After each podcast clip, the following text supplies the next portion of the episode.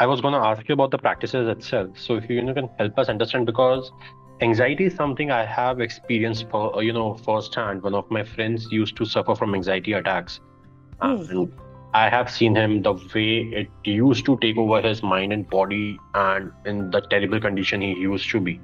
So I was going to come on to that point. How you know somebody who understands and is able to see the early signs of an anxiety attack or the early signs of being anxious as well how can Right. they really calm themselves down you talked about one of the triggers being acceptance one of the reasons of anxiety being acceptance so Yes. and acceptance in relationships is a very big issue so you know if you can just touch upon these points in brief and help us understand how can one become self-sufficient or you know strengthen themselves internally to manage these situations in a much better manner Absolutely. Uh, so, you know, um, I want to uh, uh, let you know that uh, before I come to the actual uh, uh, practices, just to have an idea. See, the more the more we understand about what's going on behind the scenes, the better prepared we are, even otherwise, isn't it? So, from that perspective, just to understand how, in a particular, in any given day, we have between 60 to 70,000 thoughts and research has shown that over 50 or 60% of these thoughts are repetitive. So they are perhaps like 8 or 10 thoughts that go on and on in our mind every day, hour after hour, year after year. This is a process that we call rumination. So if there is an um, expectation that we have not met, our self expectation or expectation of others that we have not met, or a need that has not been met. Like you said self acceptance mm, relationship needs um, if these are not met then chances are that is what we tend to ruminate about over and over same thoughts. So the first idea is when i say self awareness and noticing our external triggers we also begin to understand what are our ruminating thoughts what is the nature of the thoughts that we constantly talk about rumination is same thought over and over again and if you actually spend a little time figuring out what are my everyday thoughts, you will perhaps realize that in the course of five or 10 minutes itself, you will be able to spot at least one thought that you think about repeatedly that causes stress for you. Perhaps it, it is, I'm not good enough. It, it Mhm, is, it mhm. could be, what are others thinking of me? Yep. Um, it could be that I cannot present myself very well. And so, if you notice the nature of these ruminating thoughts, one of the common things about these ruminating thoughts that cause stress and anxiety are that they are judging you, they are self judging, and they are self critical. That is what causes them to keep coming over and over again. So, the first thing is to notice that these are the, so even if you notice one thought, no, uh, forget about four or five. Even if you begin to understand that this is one thought that I ruminate about over and over again. So now we have learned that external stressors are maybe one or two things that we have. This is a good practice to start slow. Let's begin with something, um, you know, one or two things, and then move the list. There will be a long list as we move in uh, in our life. But first, let's start with one or two external stressors. Then let's start with internal ruminating thoughts. Just one or two. What are the what is the nature of one or two thoughts that I think about every time? So that is helping us understand our unmet need. Why is it that I stress about repeatedly? Where is it coming from? So this unmet need. Now, you mentioned that your friend got into a panic attack. Now, already we call that a state where it is uh, the level of anxiety has become so advanced that perhaps he needs professional help. He or she. But i'm talking about an anxiety where we can actually self regulate and help ourselves. So we we call uh, the level where i have noticed that my anxiety is likely to begin because i'm approaching my stressors i- is a state of spark. You know there's a little chingari kind of and if i understand that it, it is a, now a flame then i can stop it from becoming a forest fire right so Yeah. the idea of self regulation is catching the anxiety at the level where it's just a spark and that happens when we learn to observe. Now, observing is a skill. So, one of the key uh, practices of mindfulness in order to figure out where we get anxious is to watch our breath. The object of our meditation in this case is watching our breath. So, why the breath? Okay. The breath because the breath is always, I mean, when we are we are alive when we are breathing, isn't it? So the breath is always with us. The second thing is the breath is a good indicator telling us the state of our being in this moment. How? When I'm angry, what is the nature of my breath? It becomes short. As compared to when I'm at peace, when my uh, breath is also long and fluid.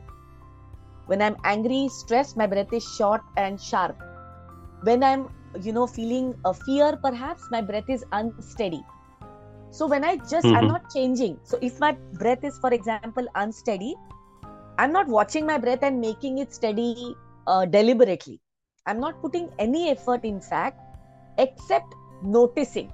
Mindfulness is remember what i said mindfulness is simply noticing and becoming aware of not making any changes. But the effort is to not judge not tell it is unconditional. So i'm not telling myself oh i'm in fear i'm you know how i'm a coward all the time because right now i'm feeling fear or anxiety or how every time i keep expecting this that's why i'm, I'm in this state right now. So no narrative happening around the watching. So first of all bringing myself to a state where i'm simply watching my breath as it's coming in and going out. Now as you can imagine for beginners and for many years in fact not just for beginners I have put in two decades of meditation practice, and for me also, I need cushion time. Sitting in meditation posture for some time to make sure my thoughts and my awareness is focused on my breath because that's a practice. Once we reach some minimum level of skill in watching my breath, then all of the, my breath can actually give its own wisdom for me to understand where I am and the moment I begin watching my breath, automatically my breath slows down. This is a fact, it's a scientifically proven thing. Simply watching my breath, I can lower my level of anxiety, fear, whatever negative emotion that I may be facing, provided I'm not already in the grip of it. That's why it's so important to catch it early. So once I learn this skill of uh, watching my breath, my, my, breath is the mind between uh, is the bridge between mind and body by watching my breath i'm managing my body reactions. Because otherwise there's no other way. See most of our responses of heartbeats uh, you know the blood rushing to our head all of these are unconscious responses of the body. I can't tell my heart to beat slower. I can't ask my blood mm-hmm. not to rush to my head. I can watch my breath and reverse what's happening in my body through my breath. So that's a very important foundational practice of mindfulness of watching breath. There are other techniques which I'm going to quickly go through. Two other uh, sure. uh, very important sure. resiliency techniques. Yeah. Two important resiliency techniques. And I would like to speak about resiliency by letting us first understand what it means. So, resiliency is when, you know, when we are under the grip of stress or anxiety, then most often our responses are not based on a balanced understanding of what's going on we are reacting to the situation. So with resiliency we are actually actually taking charge back. So resiliency is having this ability to have a more regulated balanced response to a challenging situation. One of the techniques to bring ourselves back into resiliency is what we call grounding. Grounding okay. is such a simple technique and it can mm. you, you and me can practice this as, as we are sitting okay. and go with what i'm saying and see if it's make a, making a difference so as you're sitting in your chair you can actually plant your feet firmly on the ground and uh, our feet are otherwise when we are sitting also on the ground only our feet are not in the air but now we are talking consciously placing our feet firmly on the ground so you can do that now. Just uh, feel sure. the feet firmly on the ground. and bring our mind to the feet on the ground. So, bringing that awareness and attention to grounding is what I'm talking about right now. When we bring our attention to our feet, then we begin to notice perhaps a sense of gravity, a, you know, supported on the ground because our feet are there, they're placed over there. You'll see your pelvic bones on the cushion. There again, there is a sense of support and security coming. We place our attention on these spots our feet on the ground, our pelvic bones on the cushion, our back against the back cushion of the chair, perhaps. Then that grounding is a is tapping into our senses and creating safety by bringing our mind back into the body, taking it away from our ruminating thoughts and anxiety back into the body. Now, we should simply watch what's happening.